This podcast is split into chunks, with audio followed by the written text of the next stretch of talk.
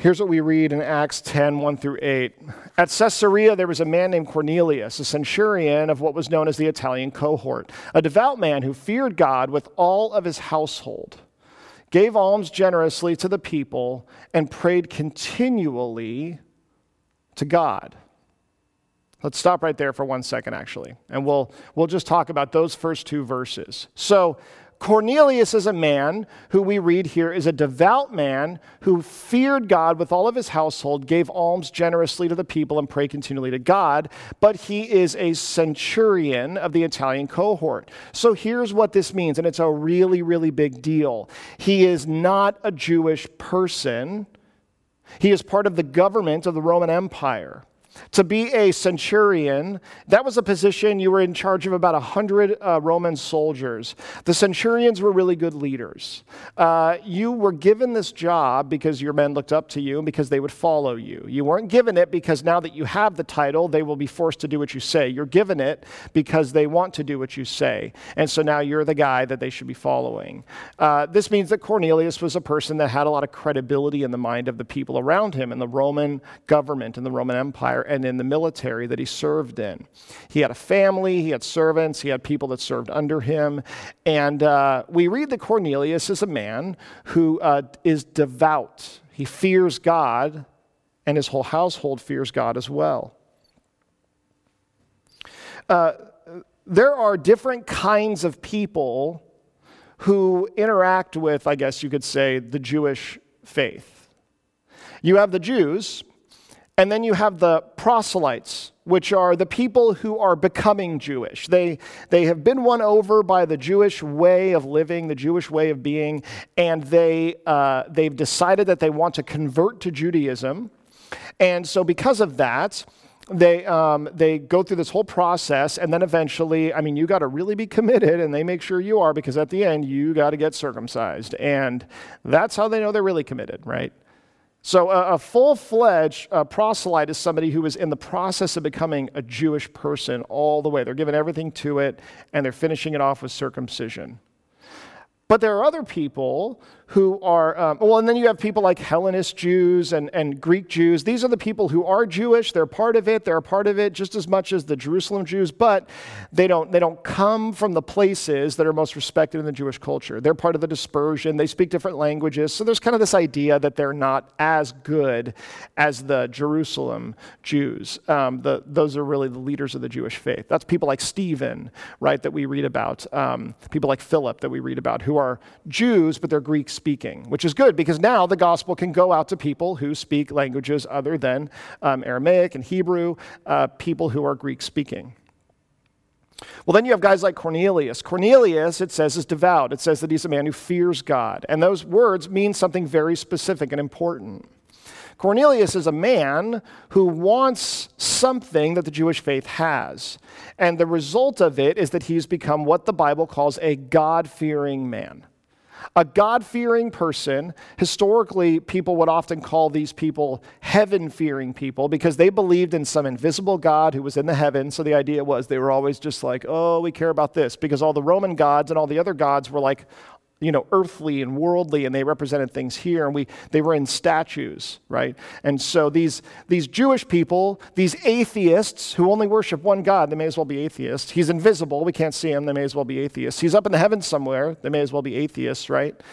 Uh, Cornelius sees something in what they have and what they're doing, and because of that, he becomes a, a God or a heaven fearing man. He becomes somebody that the Bible calls pious or devout. This is somebody who, who wants what they have, but isn't really fully becoming a Jewish person. And there's all kinds of reasons why somebody wouldn't become Jewish, but there's also lots of reasons why somebody would be a God fearing man. Now, it matters a lot that God comes to Cornelius, that he doesn't come to a Jewish person, he doesn't come to a proselytizing Jew, he doesn't come to somebody who's in the process, he doesn't come to a, a Hellenist, uh, a Greek speaking Jew, or anybody like that.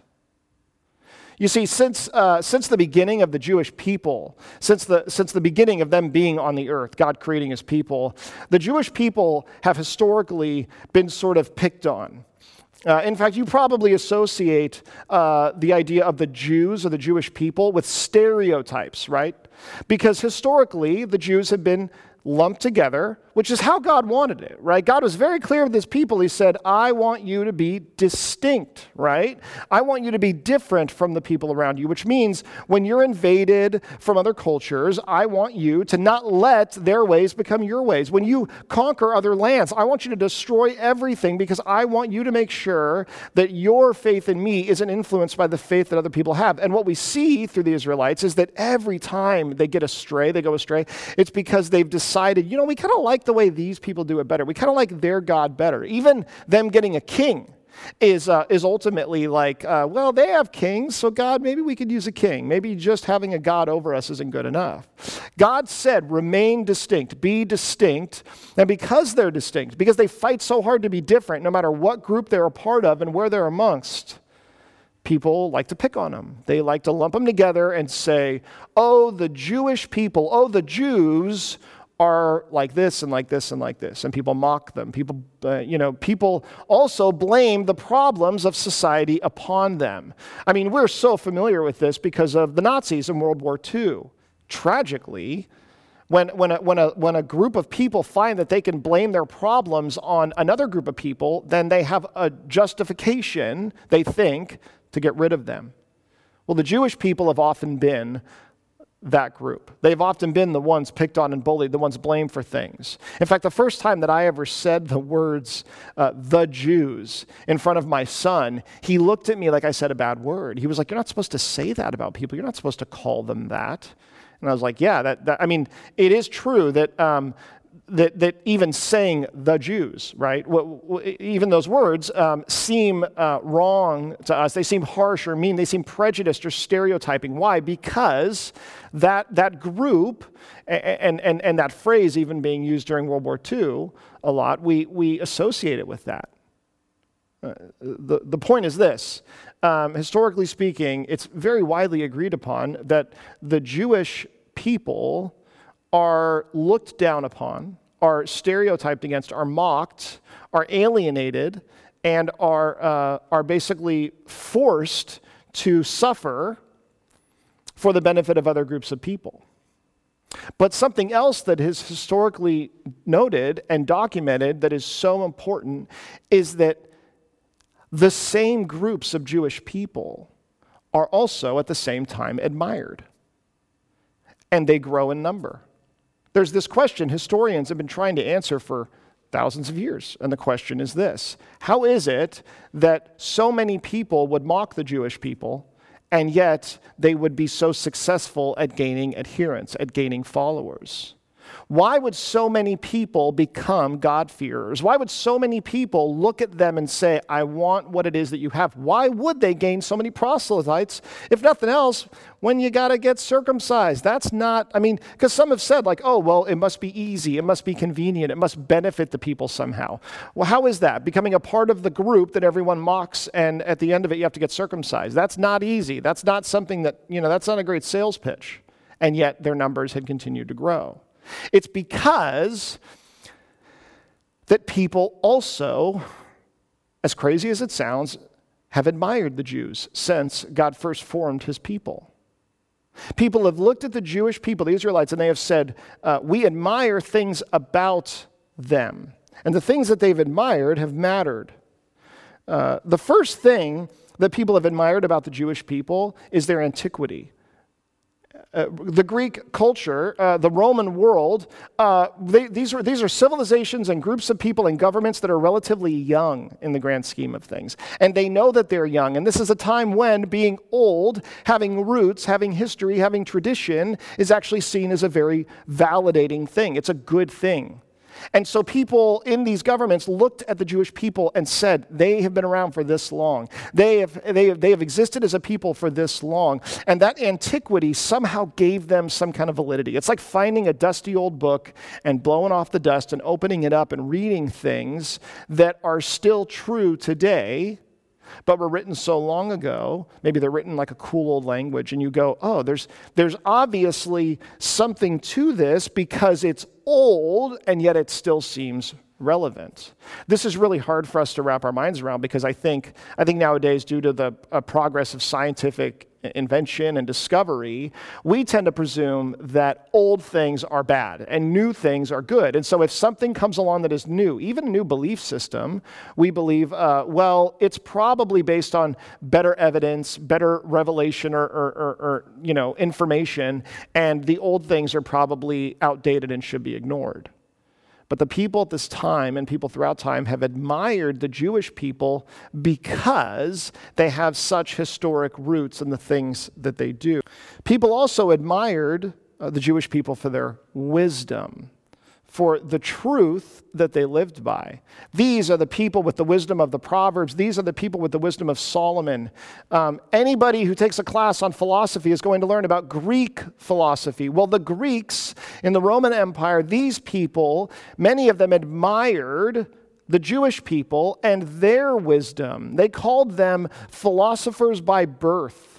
And what that means is that if you were a part of the Jewish faith, then chances are you were forced to think deeply about very big things your entire life. Their, their faith system was based on, on trying to understand and explain very complex things, very difficult things, and philosophy, philosophers love that. Uh, philosophers, you may not know this, have a pretty high opinion of themselves usually. If you've ever had a friend in college who's a philosopher, they're like, oh, you're studying math. Oh, you're going to be a teacher. Oh, you're in business. That's great. I'm only answering the most important questions in the universe. So, yeah, that's fine. You know, I'm only figuring out the things that man has longed to know since the beginning of time. It's okay. I'm only figuring out the fabric of reality. That's, that's, yeah, but you can go make money, and I'll just be the guy that actually knows all the answers to things, right? Uh, so, for philosophers to refer to a group of people as philosophers by birth, even when they disagree with them, that says a lot. It says that people looked at the Jewish people at the time and they said they have wisdom, they have real wisdom. It's not just like they're going around doing whatever feels good and believing things that don't make sense and can't be articulated, can't be defended, can't be explained. The Jewish people also had virtue, and people admired them for their virtue. They were people of temperance. They were people of morality, people of moderation. They did not eat things because they believed they were impure and unclean. They did not drink to excess. They did not participate in the orgies that people participated in. They were not uh, known for being greedy, but rather people who gave away and sacrificed. You know, like your, your, your ability to have respect and honor in the Jewish culture had a lot to do with you, maybe your generosity and your willingness to, to, to be that kind of a person. Uh, so uh, people would look at the Jewish, uh, those of the Jewish faith, and they would say, man, they have a lot of virtue. And we really admired that about them. In fact, they had so much virtue, they were seen so well, that the Jews who were often being conquered by other people, their laws, their customs, their ways of living would actually influence the conquerors often more than the other way around. Uh, one person uh, who wrote, uh, Seneca wrote in 50 AD this about them, and he kind of says this in, in jest. He didn't like them. He says, The vanquished have given laws to their victors. That's how he describes the ways that the Jewish people have influenced those who won.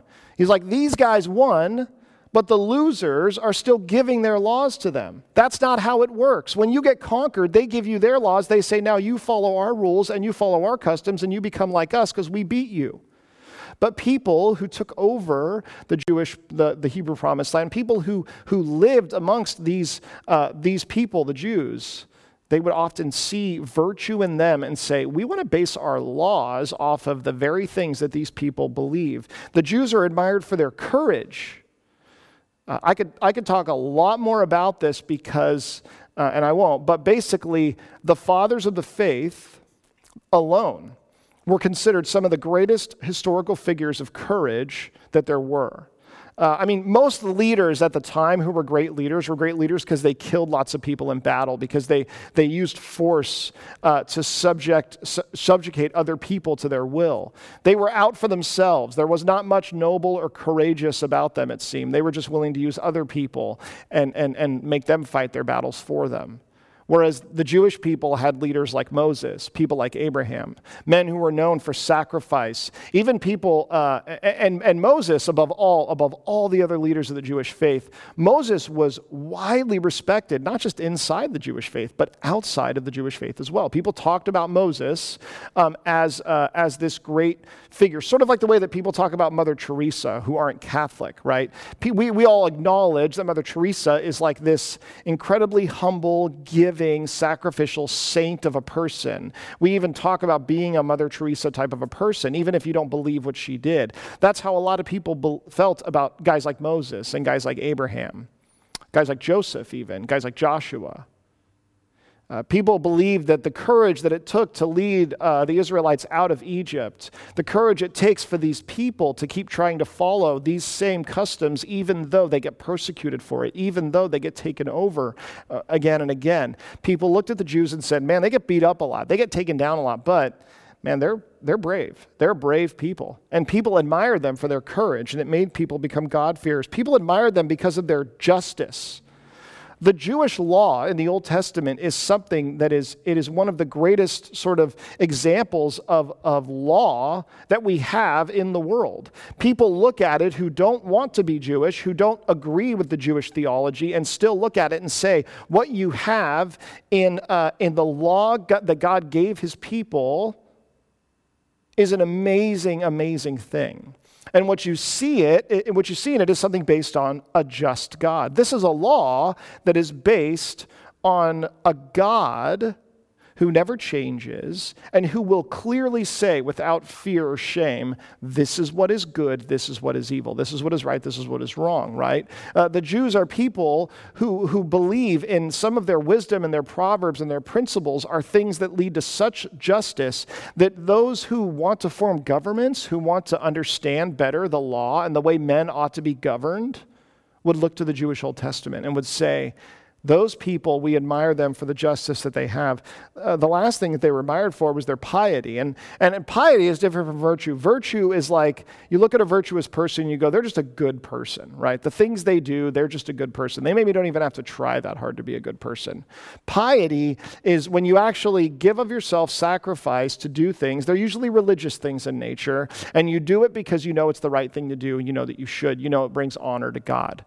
Piety is like a person who is known for going to church every single week, right? Piety is somebody who follows the rules because it's what God says to do, right? Piety is a person who gives to the poor, who gives alms, not just because there are poor people, but because the Bible says to do it, right? Uh, one of the biggest attractions to the Jewish way of life was the idea of a Sabbath, the idea of a day of rest, the idea that you take one day out and you rest and that God actually wants you to do that. That God doesn't say, Oh, I'm the God of work until you're dead, and uh, that's what I want. Um, that would be a great God for governments to say, Worship this God, because our people will work harder. They won't take days off and be lazy. But the Jews believed in the Sabbath, dedicating an entire day to rest and to worship of God. And their piety is one of the things that drew people to them.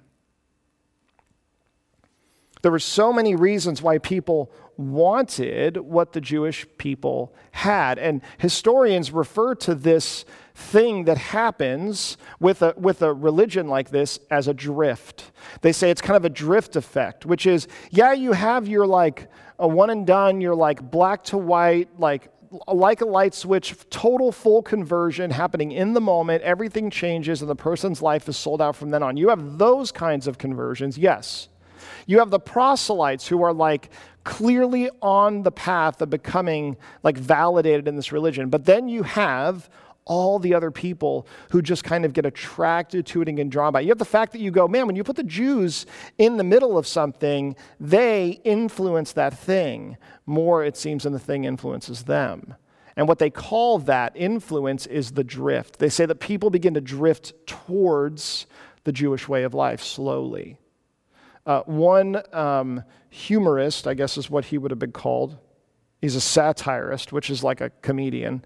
In the, uh, in the second century, his name was Juvenal. He says this, he describes this drift in this way, and he doesn't really like the Jewish people, so he's kind of trying to mock them. He says, Some who have had a father who reveres the Sabbath worship nothing but the clouds and the divinity of the heavens, and see no difference between eating swine flesh, from which their fathers abstained, and that of man and in time, they take to circumcision. What he's saying is, he's saying there are people, he's saying that this is generational, and this is usually how it happened. It, it, what would happen is your father would say, We're going to church, we're going to the temple, or we're going to start to, we're going to start to have a day of rest, and we're going to start to sort of worship God um, as these Jewish people do. Why? Because they worshiped one God who never changed. They worshiped a God who had a, a set of laws and ways of living that were clear and easy to understand. He was predictable you didn't have to like sacrifice tons of people and hope that it would rain because he wasn't furious at you or something mysterious like that. This God was very clear right? And so, so, the, so your dad would say, We're going to go worship um, at the temple. We're going to go take a day of rest and a Sabbath day. And then he would, he would probably also at some point say, You know, we're going to follow these dietary laws because we think that they make sense. We think they're good. We're not going to eat swine, right? Um, we're not going to eat pig. And then maybe that would be it. But then you would grow up in that and you would see the sense of that and you'd be around the Jewish people. So you might be somebody who went all the way to the point of circumcision. So, what Juvenal's saying here is in the second century is he's saying this is what happened. Generation after generation, people got closer to Yahweh, got closer to the Jewish way of living over time because they were God-fearers, because they were attracted to it. The, God knew exactly what he was doing when he made himself known through an entire nation and a culture of people. God knew exactly what he was doing when he told those people, do not change the way that you live, no matter who you are living amongst, because they will see me through you. The truth is that uh, many of us have been converted, have had conversions that are radical and spontaneous and instantaneous, and everything has changed from that point on. I, I had a conversion like that. And, my, and my, when I came back from a summer camp, my parents said, and still say to, say to this day, that old person was truly gone when Ed came back. But many, maybe even most, most of you, most people that I talk with, I think, it is much more of a drift. It is a drift towards God. You, you see truth in something, you, you have assumed truth. I mean, the Bible tells us that God's evident in nature. He's, he's, he, makes, he manifests himself and makes himself known to us, right? Like there are, there are things about God that we can see, that we can perceive. And so many have gradually, over the course of, of even a lifetime, gotten closer and closer and closer and closer to God and the people of God. They have drifted towards Him. And the truth is, this is often how conversion happens. It's hard, it's hard for, for devout Christians to understand this a lot of times. It's hard for devout people not to just get mad when they encounter what they see as lukewarm people or people who are struggling in the faith. Uh, one of the things that as a pastor I have found myself doing much more is helping people answer hard questions as they're on that journey. I find myself doing that much more than people asking me to uh, give them uh, more sermons and information on the things they know now that they firmly believe. And that's because there are so many on this journey of belief and faith, and yet struggling through it, that what uh, even we as God's people are called to be is not just ones that say, here's the gospel, here's the message, now choose it, and that's all I can tell you. Or come to church, and if you do, I expect you to follow all of our rules and live all of our ways and be exactly like us, and if not, I'm going to judge you. Or I'm going to say, hey, we got to keep this place pure, we got to keep this place good, right? We got to keep those people out. Uh, they're lukewarm, right? They're bad. Instead of saying that, to realize that, that what we ought to want is people who are drifting, even if they're not as devout as maybe we think we are, as pious as we are, as virtuous as we are. The truth was, the people who admired the Jews and have done that, the virtuous people, the ones that cared about virtue, admired the virtues of the Jews. The, the philosophers, the deep thinkers, the ones who answer the big questions in life, they would admire the Jewish people as philosophers by birth. Those who cared about justice and about law could not ignore the beauty and the logic and the sense that was the Old Testament law. Uh, those that cared about uh, things like piety, things like, uh, things like living uh, well and rightly, uh, saw these things in the Jewish people. And so, even while they were being mocked and ridiculed and persecuted by everyone at the same time, God comes to Cornelius, this man who is devout, and hears what he says to him. If we start in verse uh, 3, about the ninth hour of the day, he saw clearly a vision, an angel of God come in and say to him, Cornelius. And he stared at him in terror, and he said, What is it, Lord? And he said to him, Your prayers and your alms have ascended as, you, as a memorial before God. And now send men to Joppa and bring one Simon who is called Peter. He is lodging with one Simon, a tanner, whose house is by the sea. When the angel who spoke to him had departed, he called two of his servants and a devout soldier from among those who attended him. And having related everything to them, he sent them to Joppa. It is absolutely against the rules for Peter to go to this man's house. For a, non, for a Jewish person to go into a Gentile's home, especially to eat with them, stay with them, do anything with them, we know that that is against the rules. It is not something that they're supposed to do. And so Peter should say to this guy, say to the people that come to him, uh, yeah, sorry, but no thanks. Maybe we'll meet at a Starbucks or something, but no thanks. I can't come to your house. I don't want to defile myself, and I don't want to break God's laws. So we read next uh, what happens. Now, first of all, he said that he was uh, staying with someone. In the last passage we read, um, God told Cornelius, he said that he is, uh, he is lodging with one Simon, a tanner, whose house is by the sea. Okay, so really quickly, kind of fun fact a tanner is a person who, he's not talking about full house, a tanner is the person who uh, works with leather, they work with animal hides. And because uh, uh, this other Peter, this other, uh, is it Peter or Simon? Uh, because this other Simon, uh, the tanner, um, because he works with animal skin and animal flesh, it means he's unclean. So, according to Jewish law and custom, he is, uh, this guy, uh, the tanner, is unclean. That's why he lives by the sea. He lives kind of far away from where all the rest of the people are. He has to live far away from the, from the sort of populated area so that he doesn't make other people impure. Uh, but Peter's staying with him. So Peter's already staying with somebody who people consider to be impure, unclean. And this is important. It means that Peter's already starting himself to sort of drift. Is he drifting in a bad way? Uh, no, because we know where the church is headed. Where the church is headed is rather than to make the net smaller, it is to make it bigger, right? So God's already working in Peter and making him say, uh, I have a heart for and I'm okay with being around these people. And I believe that God's okay with it too. I can be amongst the unclean Jews and it's still honoring to God. So here's what happens with Peter. We read in verse 9. The next day, as they were on their journey and approaching the city, Peter went up on the housetop and the sixth hour to pray. And he became hungry and wanted something to eat. But while they were preparing it, he fell into a trance and saw the heavens opened and something like a great sheet descending, being let down by its four corners upon the earth. In it were all kinds of animals and reptiles and birds of the air. And there came a voice to him Rise, Peter, kill and eat.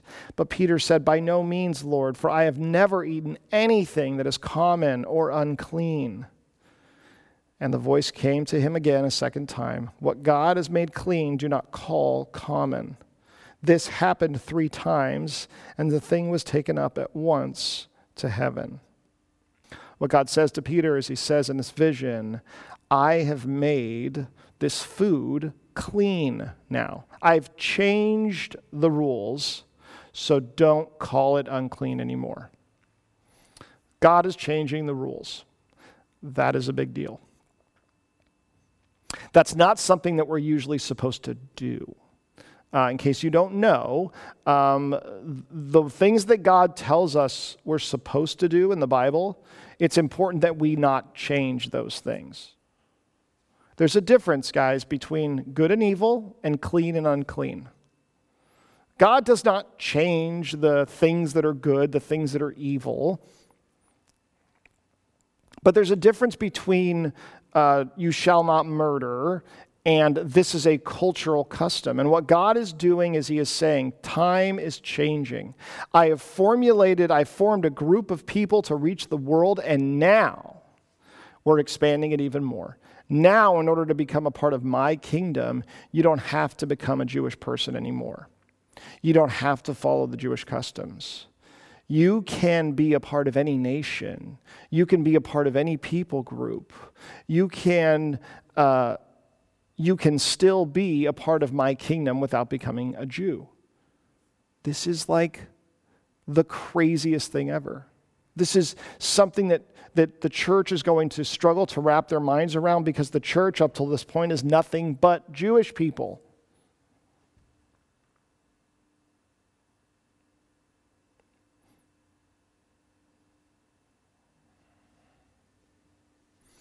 If you want to become close to God, if you want to be with God, you have to become a part of this group. Since, man, since the beginning, we have always struggled with this concept.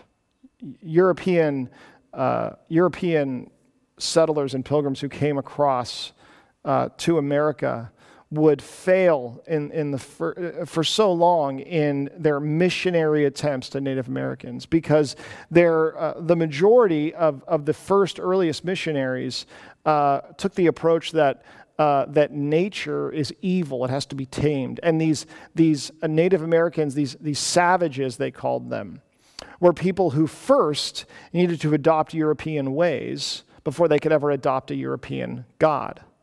So, to them, to these missionaries, you had to start wearing clothes and cut your hair and learn English and start doing all these things that made you Western or that made you European, um, because that was how you became a Christian. They also, uh, turns out, were very good at ignoring the fact that these Native Americans actually knew how to live here, which is why wave after wave of early colonier and settler died in the winter, because we thought the way they made they planted their food was weird. We thought the way that they took care of themselves was weird. We thought there was nothing to be gained from them. Our message was always you have to become one of us first and then you can become a christian I have a friend who God called him to ministry in South Central Los Angeles, and he was a he was a white guy, and he got called to plant a church in South Central. And he said that for the first couple of years that he was doing that, he noticed so many things that were that as he became a part of the African American community, he he saw like a sort of a deeper sense of community. He saw that people were warmer, that people were often more communal, that people were often more generous, that there were there were so many benefits um, so many differences from being in the white communities he'd been in before. But then he also talked about how like he would set up a time to meet with somebody over the Bible and they'd be late. And then he would do it again, they'd be late again. Sometimes they wouldn't even show up. And it would annoy him. And so as he discipled men, as he discipled people, he also tried to teach them how to be punctual, how to be on time. He tried to say this is something that matters to God. And, and it wasn't, and there, and there were all of these subtle ways that he found himself starting to try to make people like him, the way that he lived his life, the way that he did things, his values, and sort of sh- sort of saying to them, well, if you want God, then you have to become like this. And what, what he came to repent of a few years in was he said, I was a I was a I was a white guy coming into an African American community, and in my mind I thought they have to become like me, they have to act like me and live like me and have the same values as a white person in order to really be a Christian and really take God seriously. And he had to repent of that and realize that is not what I'm here to do. I'm not here to make these people like me. The people of God will now come from all cultures, they will come from all groups. And the thing about this that is so hard, and this is like, I know that this is a long message, I know that there's a lot here, but this here, right here, right now, is the part of it that we all have to make sure that we get. When God does this, it is black and it is white, there is no gray. And what that means is when God comes and He says, This is no longer unclean, this is no longer wrong or when he clarifies for us, this never was wrong. That was never something that I told you needed to happen. When God communicates that there is, that there is what is good and there is what is bad, when he communicates that to us, there are no gray areas in between which is very hard for us because what we do is we have a very hard time accepting when God tells us that something isn't wrong that we want to be wrong. We want to be able to hold people to this or say that thing is more spiritual or this is kind of more Christian because that's what the church did. Would you believe that the church, the early church, struggled more over food than anything else? That this issue of food, there's a reason that God had to do it this way. I mean, if you read through the rest of this chapter, God came to Peter and he said this thing to him, and Peter had to recount it to people in a certain way that so many miraculous things had to happen to make it clear that God was changing things because people would fight it so much. People would fight the food issue more than any other thing. That in churches throughout, and you would read about it in the New Testament, there's no single issue that gets pointed to as an issue of disunity more than some brothers, it says, eating meat and some abstaining from meats uh, sacrificed or offered to sacrifices as sacrifices. I mean, Paul talks about it and says, you know, don't do something that causes your brother to stumble. Basically, he says, listen, if you go to somebody's house and they still are abstaining from meat, then just abstain from meat while you're with them because I, I don't care. And, and if they go to your house and, uh, and if you know maybe that they abstain from meat, then maybe you don't have to eat it at your house in front of them. And to those people that abstain and you know that these people don't, then don't try to make them feel guilty about it and don't think that you can hold it over their head. Don't, don't, don't try to point out or make it an issue, which is exactly what happened. You see, it is so hard for us to believe two things. One, that this is a black and white issue, which it is. And two, that there is uh, that it is immediate that the effect of it is immediate. And what that means is do you know how many people in the church wanted to say at this time uh, how many people like peter would have wanted to say okay fine god we get it. You're changing things now. You're loosening them now. You want you want things to be different for future generations. We get that. But let's take it slow right let's take it slow let's just take it baby steps one step at a time right uh, let's signal before you turn, as they say in leadership, right? Let's, uh, let's just take it real easy because uh, we don't want it to be too hard for people. We don't want it to be too painful for people to have to let go of this thing or this expectation or this standard that they have so long associated with being a good, faithful uh, part of God's kingdom. And so, what we want to do is we want to take things like this and we want to say, let's just slow it way down and say that over the next few generations that we'll really work on this, okay? And, uh, and what God expects from Peter and what the leaders of the church will ultimately expect from the church is guys, if we see this happening, if we see you still acting like this is a matter of clean and unclean, then we're going to call you on it right then. Because when God says that something is clean, it's clean. You don't get to add something else to that. And we are so good at this, right? We're so good at creating the gray areas and, and expecting that it just the timing has to be different. We're so good at going, no, no, no, I get it, God, I get it, I get it, yeah, it's not clean. But I mean, I think we can all admit, right, that you know, it's better, right? I mean, it's better if you can, if you can do it, right? I mean, if you can avoid eating it, right? I mean, why not, right? Isn't that better? That's still better. These people still need to you know. It would be nice if they could be Jewish. Okay, oh, oh, okay, fine, fine, fine, fine. We don't have to make them Jewish. That's okay, that's okay. But like, let's agree, right, that the Jewish people are, are more spiritual. We, we, we see more, we know more, we have a better history with all this stuff, right? We're, we're still at least kind of the experts, right? It is so easy to go out with a message and want people to believe it when that message is one that you're in control, you're the best, and they can never get to that level.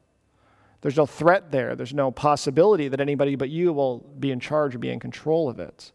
And the reality is that there are so many ways that in the church we have taken things and that we have elevated them and made them spiritual. We've made them matters of maturity that we have said God wants it to be this way.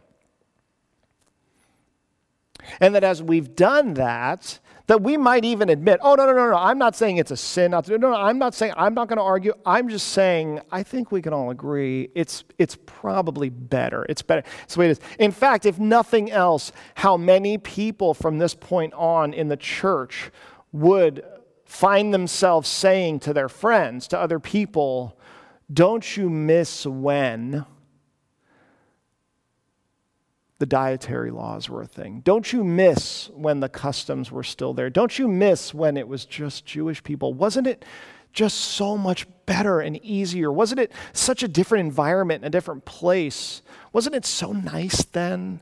I mean, I'm not saying that it's not the way God wants it now, but I just would, don't, don't you miss when uh, we knew more clearly, you know, what was good, what was bad, who was good, who was bad? We want so hard to believe that there are gray areas in this. We want so hard to believe that uh, as long as we take it very, very, very, very, very, very, very slow, usually meaning uh, somebody else has to deal with this change, not me then, uh, then maybe we can handle it. And, and, what God is saying to Peter and what Peter ultimately says, we read in verse 34 and 35, which takes us all the way to the end of the chapter. This is Peter. He goes and he goes to Cornelius' house, and these men welcome him in, and he goes in. He goes in and he accepts their invitation, even though they're Gentiles and he's a Jew. He sits with them and he tells them about the vision that he had, and he, he does something incredible. He preaches the gospel to them. And as he preaches the gospel to them, he says to them um, the truth of Jesus and they receive it and they respond. And as he preaches it to them, this is what he says. He says that we, we read, and Peter opened his mouth. And he said, Truly, I understand that God shows no partiality, but in every nation, anyone who fears him and does what is right is acceptable to him. In any nation, any person who fears him and does what is right is acceptable to him. The net has officially been widened. And as the church now, moving forward, is going to begin to struggle, from this point on in Acts, we're going to be not in uh, the we're not in the place that we have been in before. We are now, from this point on, going to be uh, walking through Acts alongside a church that is going crazy with exactly what's happening here. They are going to be dealing constantly with the fact that things are now changing. What would eventually happen is that there would be two groups in most churches those that liked the meat and those that didn't. And, and Paul and others are constantly going to be telling them again and again stop judging the other group of people and thinking that you're more holy than they are, right? I, I, hesitate to get super specific about this because when you get specific, then we get defensive, right? When, when I, if I talk about something that's close to your heart or matters a lot to you, then it's easy for you to go, oh gosh, I don't want to hear that. But the truth is, I, there is no way that I can talk about this without talking about the tendency that we have to do this in the church, especially um, when it comes to, well, the things that matter the most to all of us. You know, would it, you know, would it surprise you to know that people have left the church before over something as simple as music? Would it surprise you to know that people are currently leaving our church because of music, because of styles of music and things changing? Uh, so, how is it then that we could make decisions as big as whether or not we're a part of a community, maybe one we've been a part of for a long time, uh, based on something like music that, um, from what I can tell, is not a spiritual issue. There isn't a point when the Bible says it is sinful to do this, but not this. Uh, this worship style is better than this worship style. This one is more godly than this. This one is more spiritually real than this, right? Bible doesn't say that. We don't have any indication of that. In fact, uh, if you wanted to go to like really the most biblical form of worship, there'd be, well, it would not be something probably anybody here would enjoy. So, like, why is it that with things that are not spiritual issues, that God has not spoken on, that we can still often be so divided? I mean, one of the things that we've said in our church recently is that we've come to realize that, you know, we have these two different, we've had these two different services um, based on worship style for a while, that we've had our traditional and our sort of a modern service. And, um, and it's totally true, by the way, that if you, if you talk to, you know, there's going to be extremes in every situation, but if, if I were to pull somebody out of one and they're like the most die-hard extreme, like I love this and I could never worship in any other kind of a worship service. If you were to take that person and then take somebody out of the other service who says, I love this and I would never worship in any any other kind of service. I couldn't even imagine doing it. Chances are they would look at the other and say, oh, that person is not as holy as me, right? The thing I don't like about the way that they worship that makes me more spiritually mature than them, better than them, right? And in the same way that you had the church, you had these people with meat, these people with no meat, and all Paul's telling them is like, just stop judging each other and stop thinking you're better than each other. Stop looking down on each other. It's exactly the kind of thing that we can have the tendency to do. Should the political party that people are in matter as a part of being in the church? Is there one party that's more Christian than the other political party? Now, even as I say this, some of you might be like, the fact that you would even ask that question I'm officially now gone or something from this church, right? Well, hold on a second, because when we read in the New Testament in the lists of sins that are given, right, in like like Corinthians, where uh, where Paul lists out the different types of sins of the flesh, you know, you always can divide these things up into two categories. You have the liberal sins, you have the conservative sins, right? You have the sins that, uh, that those who are more liberally minded find so offensive. Uh, and then you have the sins that more conservative people would say, I can't believe someone would do that. But the fact is, it is so easy for us to ignore one half of the list and then pay attention to the other half. We have a tendency to, uh, to hold up sexual immorality so much higher than greed right? Even though the Bible doesn't do that, and it's listed out in the sins as equal with one another. But do we believe that there is one viewpoint, one perspective, one party that is more Christian than another? That you can't, I mean, you can't really be like a real person of God, of his kingdom, if you, you know, believe what that group believes. Should your clothing, should your language, should your family of origin, even where you come from, should those things really matter? Is one more Christian than the other? Even the fact that in the church we have this tendency of seeing ourselves as incomplete if we're not married, we don't have kids. I know that we do this to ourselves as much as other people do. I mean, I, I most people I know who feel incomplete because they're not married, who feel incomplete because they don't have kids, they feel that way partly because they want it so bad. They, they, they feel it themselves. It's not other people telling them that. But it is also true that, like, if as a pastor, let's say I was uh, I was single, I didn't have any kids, uh, that it might be difficult to look at me and say, "Oh, do, do, we believe in some way that he's as spiritually mature as somebody who is got this kind of a relationship that I can relate to, right? Or who has gone through parenting children, like maybe the ones that I have. Um, although I can guarantee you, my kids uh, are nothing like yours. They're probably uh, more of a handful, we'll say. Um, you, you, know, we look at these things and we say, um, if, if this person isn't like me, or if they don't exhibit the, the, the values and some of the traditions that I have, then, uh, then I don't know that they're as spiritually uh, you know, mature. I don't know that they're really as close to God. I, have talked with people who have, who have kind of in veiled ways sort of implied, like, well, because you didn't grow up in the church and have a good experience in the church, then you are kind of at a disadvantage um, because you don't understand, like, how good it is, you know, um, rather than um, seeing it as simply that is one way to come to Christ, just like there are other ways. It is easy to want people to be a part of something in order for them to become a Christian. It is easy for us to take the things that we care about, that we find our identity in, that we are comfortable with, our favorite things, and to say, this is what it really means to be a Christian. And as God is now doing away with the dietary laws and doing away with having to become Jewish in order to become Christian, a radical transformation is happening in the church.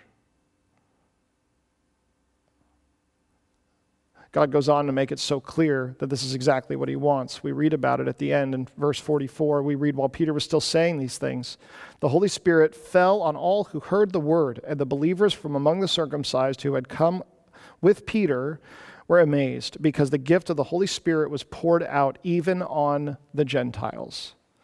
So as Peter is preaching the gospel to them and they are receiving it, God wants to make it perfectly clear. And, and, again, we've said this before that one of the things that you see in the Holy Spirit coming upon people in Acts is it's, it's primarily this sort of like baptism of the Holy Spirit, this descending of the Holy Spirit, the speaking in tongues, the fire, the languages, all that stuff.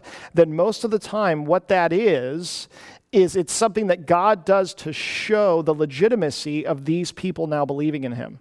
And it was necessary because so often a new group would come to faith, and he knew, God knew that all the people in the church would be like, nah, I'm not really sure. Maybe they're getting there, but I'm not really sure that it's, how do I know that they believe? How do I know that they really have faith? Let's make them eat the, the do the dietary laws, right? Let's get them circumcised. Then we'll really know.